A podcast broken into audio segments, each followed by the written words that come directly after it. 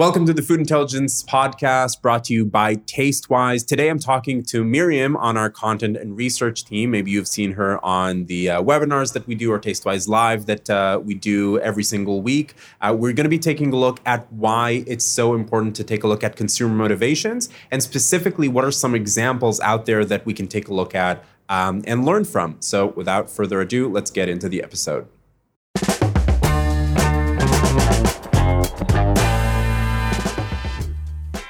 Miriam. Hello. Is this weird to, to do this in person? Kind of, yeah. I'm used to, to seeing you all over Zoom, so this is great. With a couple of microphones uh, in between us and exactly. uh, and, then, and an iPhone kind of shoddily uh, propped up. Exactly. Yeah. So, um, can you kind of kick us off by uh, telling me a little bit about what you do in your day to day because we're going to translate that into a lot of what we're going to be talking about. Sure. Yeah. Um, so as head of content here at Tastewise, um, that means that I every day get to explore trends, motivations, basically anything that's top of mind for consumers through our platform itself, and then create content that um, is useful for food and beverage professionals in the industry. So webinars, reports, um, you name it, uh, I put it together. So it's really interesting because um, it kind of mirrors a lot of what our uh, customers do at the end of the day. And it's why we thought this conversation is going to be uh, really useful. So a lot of our customers, what they um, uh, what they do at the end of the day, whether they are uh, consumer insights people or brand managers, or they have anything to do with new product development at uh, large food and beverage companies, uh, they have to dig into uh, market research and they have to understand how are trends behaving and performing. Uh, and then they have to translate it into something that they can share with the broader team, right? Um, so let's first, uh, and we want to talk about why it's so important to understand consumer motivations. And we always talk about how consumer motivations are the underlying force beneath any trend. Um, and that if you want to capture something, you should be capturing the motivation of the consumer rather than the kind of uh, the trend itself. Um, I want to rattle off some of the examples that we always give. Um, so we always talk about like during COVID, one of the motivations was to recreate experiences that were lost, and then you had multiple trends that were answers to the question posed by the consumer motivation. So maybe that was cocktail kits or grazing boxes or different things that answered the consumer motivations. Um, many times customers will ask us, how do they go about like what's the scientific way to kind of build your own trend typically it is to find the emerging consumer motivation that fits your category and then see if can you construct something whether that is a marketing construct or an actual product uh, for for that consumer motivation. But before we get to all of that i want to ask you um, and we recently did a whole big workshop about this uh, when you kind of set out to take a look at uh, trends in the market right now. What are the first steps that you usually take in your research um, before even narrowing down your search to, to one specific thing? I think that in our spaces, like you're putting together a new market uh, trend report. Um, what are the first few steps that you take? Yeah, that's a great question. Um, do you mean specifically like on the platform or? Um, so even even before then, right? Because you uh, you have to think about like what am I going to be focusing on? I think this part might be a little bit easier for for someone who has already has their world of data filtered by a, a certain category. Sure, yeah. Right? Like I only focus on snacks, or I only focus on like something that is uh, that is very very specific.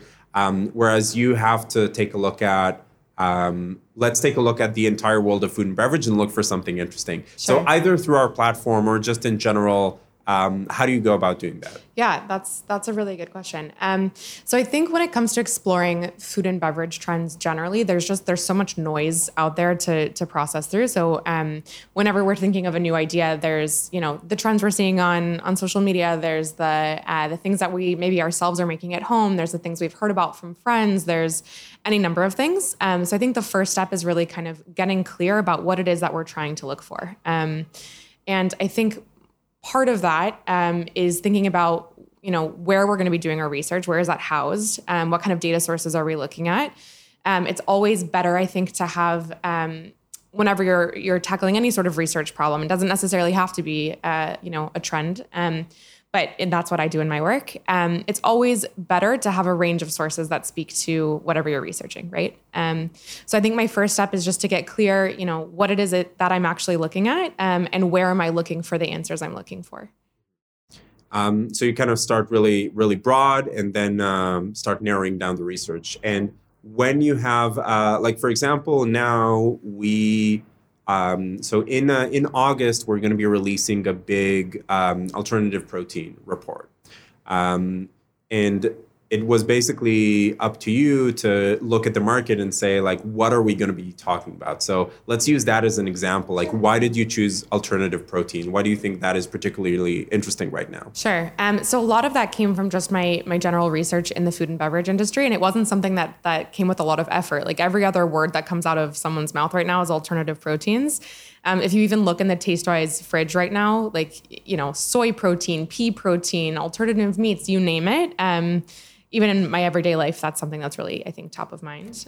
Yeah, it's it's interesting because I think you're hitting on a point where, um, like, we talk about data all the time, and we talk about like a really scientific way of doing things, but there's also a value of um, the like where you start like maybe maybe the more qualitative part of your research and you shouldn't discount the uh, the value of that and i think an interesting example is um, is freshly um, so freshly, we had Rachel on the podcast, um, and uh, that was a really fascinating episode because she was talking about how she both uses uh, tools like Tastewise to to do research, um, but she also just travels to Yeah, see yeah. what are people, how are people talking about um, about food.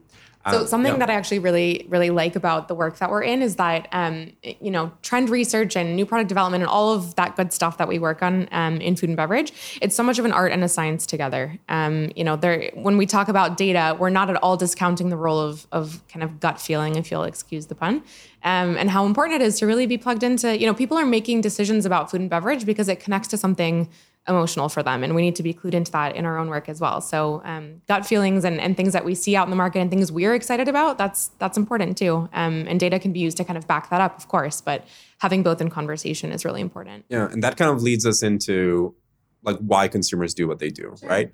Um, so you've been looking at a few really interesting examples of why are uh, consumer motivation so so important. Um, so can you first frame for us uh, how do you define consumer motivations in as it relates to food and beverage trends, and then maybe walk us through an example? Sure, yeah. Um, so motivation is basically anything that pulls somebody to make a choice about what they're eating and drinking, what they're putting on their plate, what they're putting in their mouths, um, what they're feeding their families, anything that pulls them to that choice. Um, and that can be defined by any number of reasons, right? There's the emotional reasons, perhaps, which I think are, are really interesting and we'll get to in a second. Um, but there's also the, the health reasons, um, nutritional reasons, you know, the dietary reasons, things like that Or mental? or mental exactly yeah uh, everything from you know you're out with friends and you want a really great experience and maybe that has something to do with the aesthetics of your food maybe that has something to do with um, of course the taste but also you know the vibe of, of wherever you are um, ranging all the way to a parent who's trying to make um, something really tasty for their toddlers at home um, and you know that's an example you always give that i love um, so yeah a, a motivation i think encompasses all of that in one Yeah. So what's a what's a good example for the importance of uh, consumer motivations? Yeah, um, there's not just one. There's many, many. Um, so one that I'm really excited about right now, which is a little bit more, I think, ethereal maybe, um, but something that I think is really important to watch right now is the role of nostalgia in food and beverage. Um, and you might be thinking, okay, that's a little artsy fartsy, touchy feely, but I actually think it's really important right now. And, and if we think about the wider market, and not just in food and beverage, but generally, especially coming through COVID, um, nostalgia is a big deal. We're seeing even now on, you know, on HBO Max, right? There's, uh, you know, the Friends reunion just happened. Sex in the City is coming back. Gossip Girl just happened. These are all shows that, for a lot of people and for a huge segment of the, the TV watching world, um, those are really nostalgic shows, right? They grew up with those shows. They really relate to those characters. Um, and I think that that says a lot about what people are, are craving right now. We've just gone through COVID. Um, some of us are, are still kind of in it. Um, we were in lockdowns. We were looking for ways to connect to friends and family. Um, and a lot of us had a lot of time on our hands, right? Um, and I think when people got in the kitchen, they were looking for those comforting recipes that took them back to, you know, maybe maybe it was coming home from school and having, you know, a sandwich on the table or cookies or whatever it was from their mom. Um, so we're seeing that nostalgia actually is up 20% um, than pre-pandemic uh, when it comes to food and beverage. So people are explicitly looking for nostalgic food and beverage um, at a rate 20% higher than pre pre-pandemic. Th- this is people talking specifically about the word nostalgia on social media? Yeah, yeah, um, and anything that our AI has determined to be, um, you know, related to nostalgia. So whether that means kind of childhood in context, like a childhood recipe or something like that, um, but all of that's within the umbrella of nostalgia for sure. Yeah. So, um, so it's not just specifically like a brand that, because um, all of us, I think, have uh, like very specific commercials or mm-hmm. brands that were very popular um, when we were kids and kind of like bring those back even in in the marketing that kind of looks like it did in the 80s or something like that that could be one interpretation of it. Um, but it can also be just recipes that are specific to us. Like i, I think last time i talked about um, this dish my mom used to make. My mom is from uruguay and she used to make this um, it's called like a it's called a tortilla but it's not like a tortilla yeah, yeah, yeah. right? It's this uh, egg and um, and potato um, I know the Hebrew word for it, pashtida. I'm looking like casserole, for yeah. casserole. Yeah, that would be the word I'm looking for. Yeah, so I mean, and and that's like that's incredibly nostalgic for me, right? I mean, um, not maybe something that scales, right? Because I'm not talking about like I'm not referencing a, a specific brand, sure. um, but it is, but it still kind of touches on what is currently driving me to make something new. Yeah. And I think one of the really exciting things that we're seeing right now is that none of uh, the consumer motivations that we're seeing that are that are trending or important to consumers exist in a vacuum. So you might feel that nostalgia. Um, and you might also be someone who really needs uh, a vegan version of that, right? You're not going to throw veganism out the door for for nostalgia, so you're looking for a way to combine those two things together. Um, an example for me is that I grew up. Uh, any Americans who are listening, you might uh, you might you know feel your way into this as well. Um, mac and cheese, Kraft mac and cheese, loved it. My mom hated making it for me because she was like, "This is chemicals in a box. This yeah. is not what you need." no offense to, to Kraft mac and cheese, um, but I loved it. Absolutely loved it. Um, and as I've gotten older, uh, you know, I, I try to eat gluten free. I try to eat dairy free. So what am I going to do? Right? I want this nostalgic experience, but I also need something that's a little bit on the healthier end.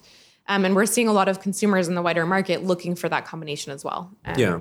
And it's not just the, um, maybe it's not like very specifically for, for just this example, but it's, uh, um, I think there was an example that you came up with uh, a while ago for a presentation that, uh, that we did about, uh, I think it was Pop Tarts, um, where is we looked at is at what is the specific application for a certain product um, and then we saw that they actually put it on the box, and I think it was birthday cake. Yeah, and it was mm-hmm. the same. It was still the same product, right? It was. It was Dunkin'. I think Duncan Hines cake mix, right? Oh, cake yeah, mix, yeah, right? Yeah. Not Pop Tarts. Mm-hmm. Yeah. yeah. Um, and th- but it it was it's cake, right? But they called it out very specifically on the box that this is for birthday cake, right? right? Something something like that. So the combination of understanding the consumer motivation maybe in this case it will be nostalgia for something that you used to uh, used to love when you were a kid um, combined with really understanding how are people applying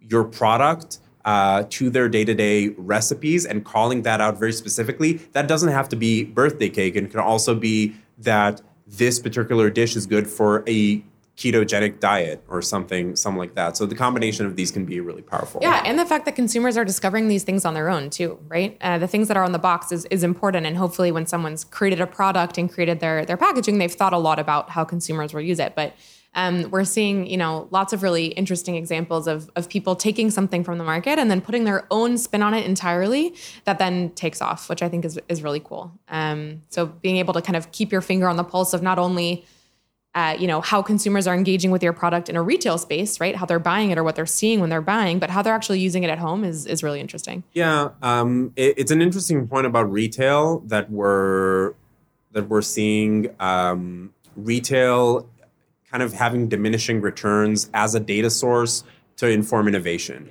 right? Because if something is selling very well on retail that's great um, but that that reports on innovation that happens 18 months ago right? It doesn't talk about uh, what's going to be popular and what's emerging right now. So um, when we talk to, so we we're very fortunate to to have the chance to work with companies like uh, uh, like uh, Pepsi and Nestle and, and, Kraft Heinz and a lot of these uh, large CPGs, um, and a lot of them are these amazing like forward thinking uh, innovators in their space. That's why it's so exciting to to work with them, and they don't necessarily care about um, what's selling well now. I mean, they care from like a pipeline perspective. They have to to support the business, but when they're talking about um, what's going to be popular in the next round of uh, product developments, um, never have I seen a space where they think so many months forward. They think like 18 months forward, whether that in some in something like um, meal kits, like uh, we were talking about freshly,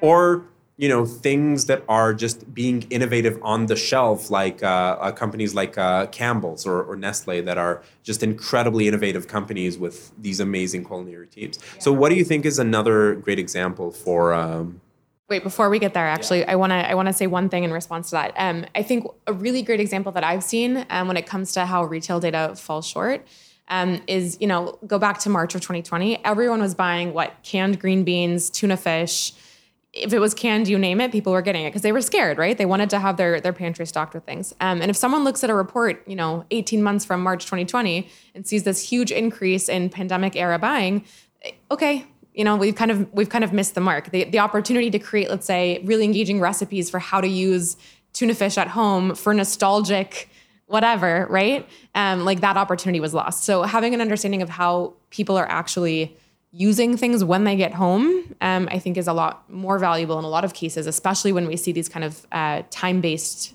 like for the pandemic, right? Time based spikes, I think is really is really valuable and more valuable than retail. It's a great example. Yeah. So, um, so what else do you want to walk us through? Yeah. Or in examples. Got a couple. Yeah. Um, so I think sustainability is a really big one. And um, we were talking about alternative proteins uh, a few minutes ago. Um, and sustainability is a, is really uh, top of mind and will continue to be as our as our you know climate change continues to be a huge uh, impact on the food and beverage industry, but also on on lives of consumers. Right, um, climate change, unfortunately, I think is going to be with us for for a while and is something we need to to keep track of. Um, but sustainability, particularly, I think is playing out differently in the food service space and uh, in consumer kitchens or or buying behaviors, um, consumer kitchens or eating behaviors. Um, so sustainability on menus is actually down 27%. So in menu mentions of sustainable products since the pandemic started. Um, but we're actually seeing that when it comes to consumer conversations, that's still growing 10% year over year. Um, so for whatever reason, since the pandemic started, food service has kind of tossed out the baby with the bathwater. They're saying, all right, sustainability, not something we're going to be focusing on right now. But surprisingly, consumers actually are still interested in it. They're talking about it. Um, they're they're eating sustainable products. How do you how do you find uh, sustainability uh, performs if you're measuring it against like health? Yeah, that's a great question. So sustainability actually used to be pre-pandemic was at a higher rate, um, which was more competitive with health. But in food and beverage, health uh, is the kind of primary driver if we're thinking about just sheer penetration within um, social conversations, and also I think within menus. Um, so health is, is absolutely a, a, bigger driver, I would say, right now than sustainability for food and beverage consumption. Um, but health is actually a part of sustainability. So consumers are eating sustainable food and beverage, not just for the health of the planet, um, but also for the health of their own bodies, which I think is really interesting. I wonder, um, it's because we used to, for example, look at the drivers for like veganism, sure. for example, and I think that at one point, maybe this was um, I don't know if it's still relevant, but at some point we saw that health is a larger driver for veganism than sustainability is, right? Like the health of yourself yeah. versus the health of um, of the planet. Um, and I wonder um, if that is still true today. Yeah, it's still true, but I think the more interesting question is what are the drivers for sustainability, right? Veganism, we know it's the top penetrated diet for the yeah. U.S. Um, it's it's here to stay.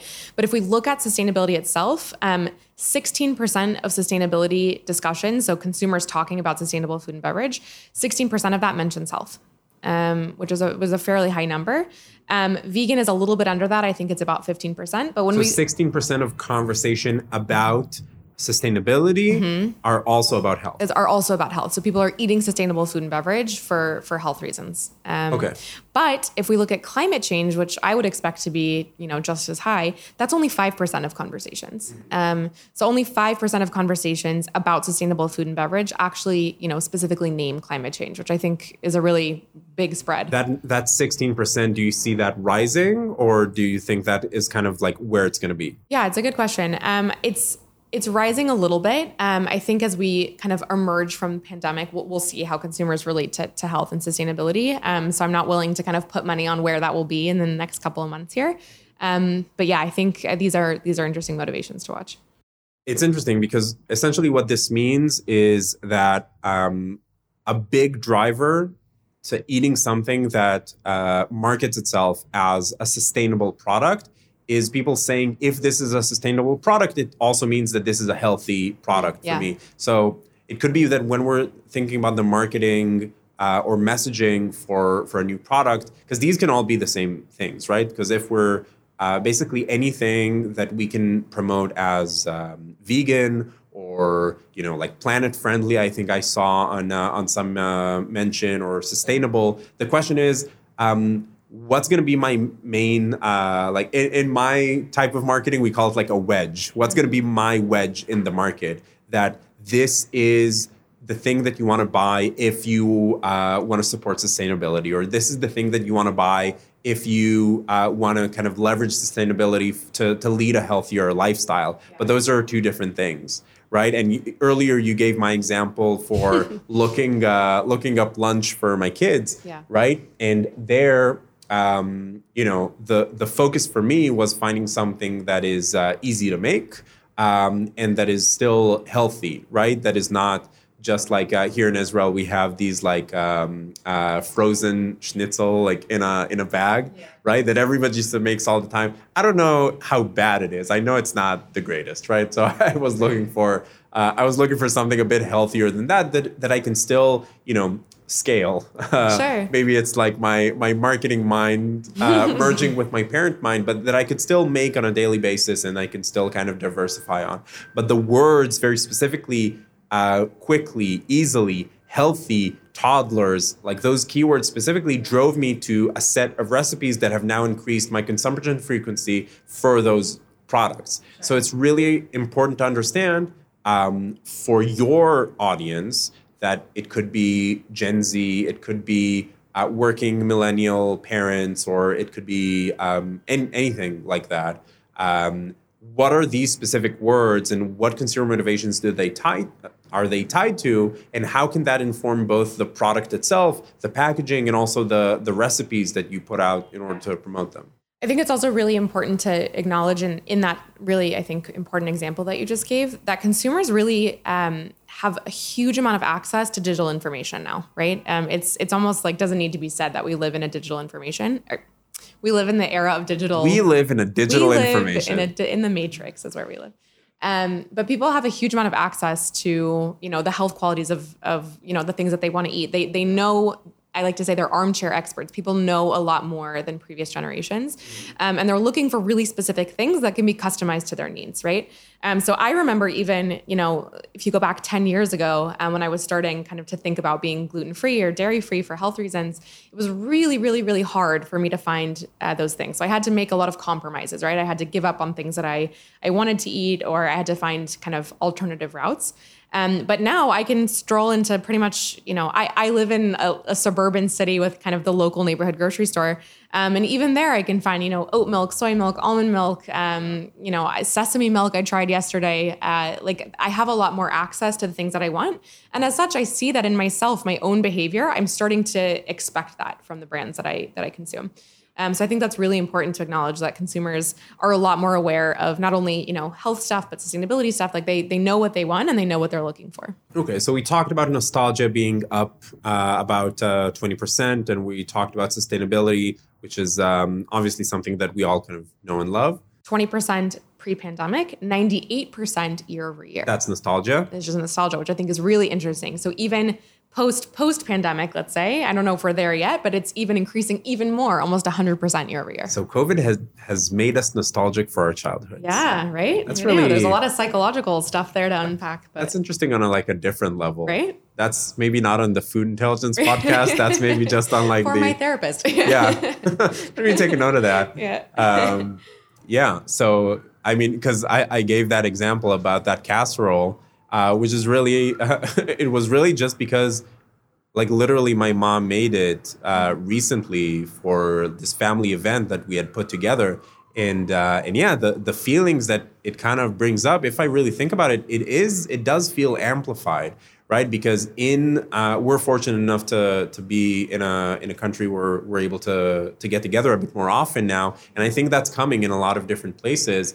Um, but um, uh, and I and I think that for this very specific example, I think it was um, she was looking for like she she made it herself, but then she wanted to make a lot of it, and she was like, I'm not gonna do all this work. Um, and she found through Instagram, uh, my 70 year old mom, uh, someone who's selling like these very specific Latin American dishes. Wow. Yeah, that were that are apparently I'm not the only kid who liked them, right? I mean, Amazing. Yeah. Um, yeah. So, and it was, I thought it was such an interesting example. And then she bought a whole bunch of them, and we uh, we all had them at this family event. And it's a really interesting example of like a microcosmos of this one guy in Israel that was able to tap into like this nostalgic drive, like this consumer motivation, and was able to turn that into a lot of business. And we're seeing a lot of bigger companies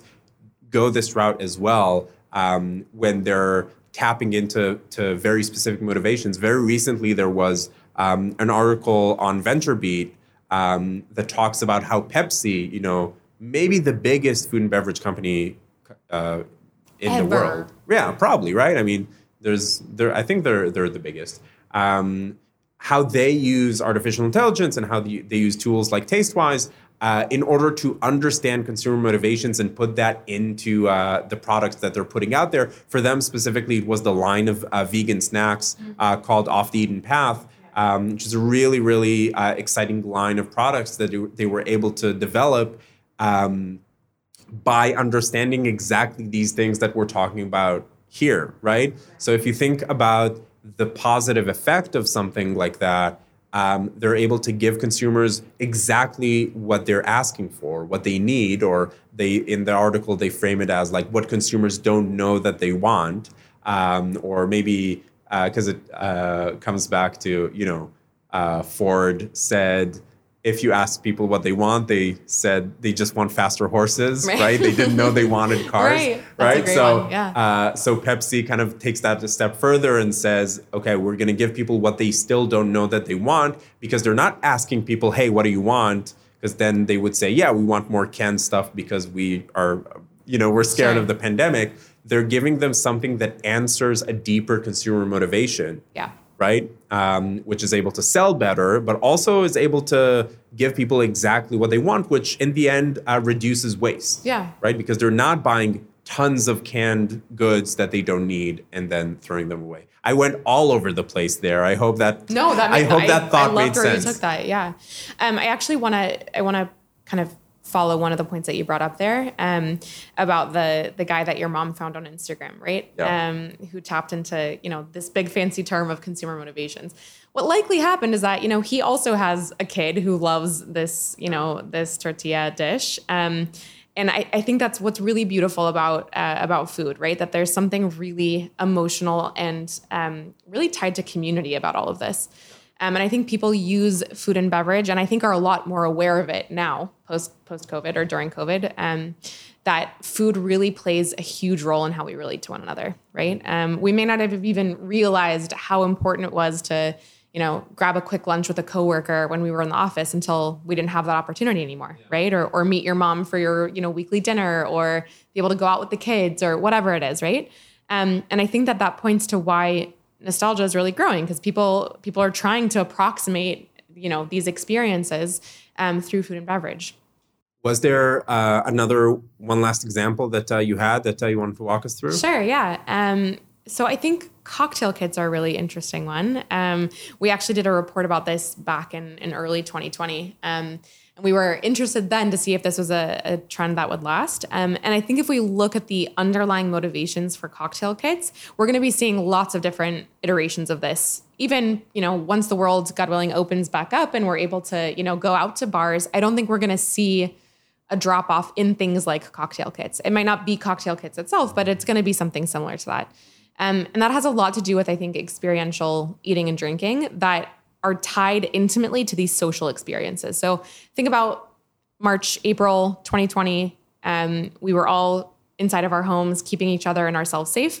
Um, and I remember this was the boom of you know Zoom happy hours. I remember there was like you know four a week, and it got to the point where we were all really tired of Zoom happy hours. Um, but it was definitely something that was going on, um, and a way to make that feel more interactive or you were able to share that experience not just over the you know the pixels of your screen but you were doing an activity together was cocktail kits um, so something that i want to note for us that i think is actually really interesting and this just came out of my research um, that cocktail kits actually started as an independent restaurant trend which we might sort of know based on our own our own experiences.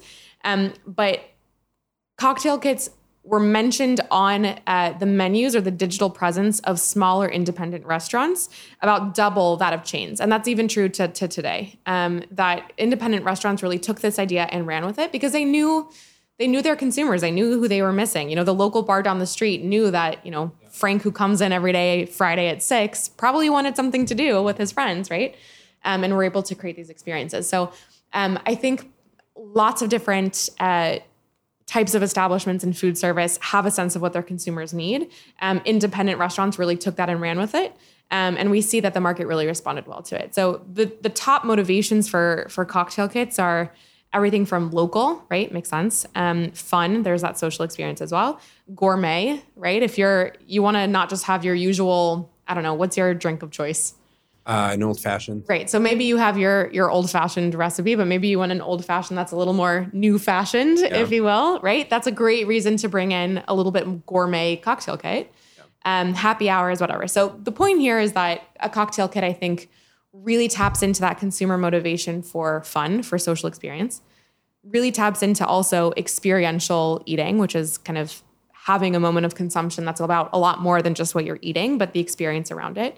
Um, and I think that we're going to be seeing that a lot more moving forward. Yeah, I love how that is um, the data driven explanation of why when I moved to a new apartment, you and the rest of the yeah. team, you got me a cocktail kit. Right, and you loved it, right? I did. right, it's a, it was a great example. Yeah, um, and it's also it's the you know the the phrase that you coined uh, the slingshot effect, right? Like pre and post pandemic, yeah, um, of a trend that um, was uh, kind of uh, nascent in the in the pandemic. Another word I learned from you. Um, and and then a- after the pandemic, um, it did see a rise and then sort of plateaued yeah. into um, into like like solidifying itself as part of the landscape, right? Like right. not really declining, not really rising anymore. Just like this is a part of the food and beverage lands yeah. like trend landscape. Health right is now. a really great example of that. Health was already important to consumers pre-pandemic, but now it's it's at a rate much much much much higher than pre-pandemic. Yeah. Awesome. So I think uh, we can kind of wrap up there. I do want to mention a few things that we have coming up that are uh, really exciting. So, first of all, uh, if any of this sounds interesting in terms of uh, the way that we do the research, we do um, a weekly session where we just choose essentially a trend like um, keto or uh, coffee or you know uh, hard seltzer we did recently. Hard seltzer was the, the last one that we did. Um, and we just kind of dig into it. We take 30 minutes. You can treat it as kind of like your weekly uh, research session uh, with ron and miriam.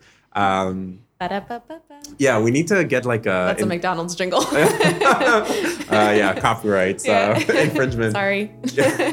So um, you're definitely welcome to, to join us on that. You can find the link to that on tastewise.io, or maybe if there are show notes somewhere around here, we'll uh, we'll put them there as well. Um, but other than that, um, stay tuned. We have a few really interesting guests that are coming, going to be coming up in the future episodes. And if there's anything specific that you'd like us to talk about, um, we really want to use this kind of platform to dig into trends and create things that are going to be useful for you, uh, feel free to just reach out to us. Either look us up on, on LinkedIn or you can reach us, uh, reach out at live at tastewise.io um, to let us know what you want us to talk about.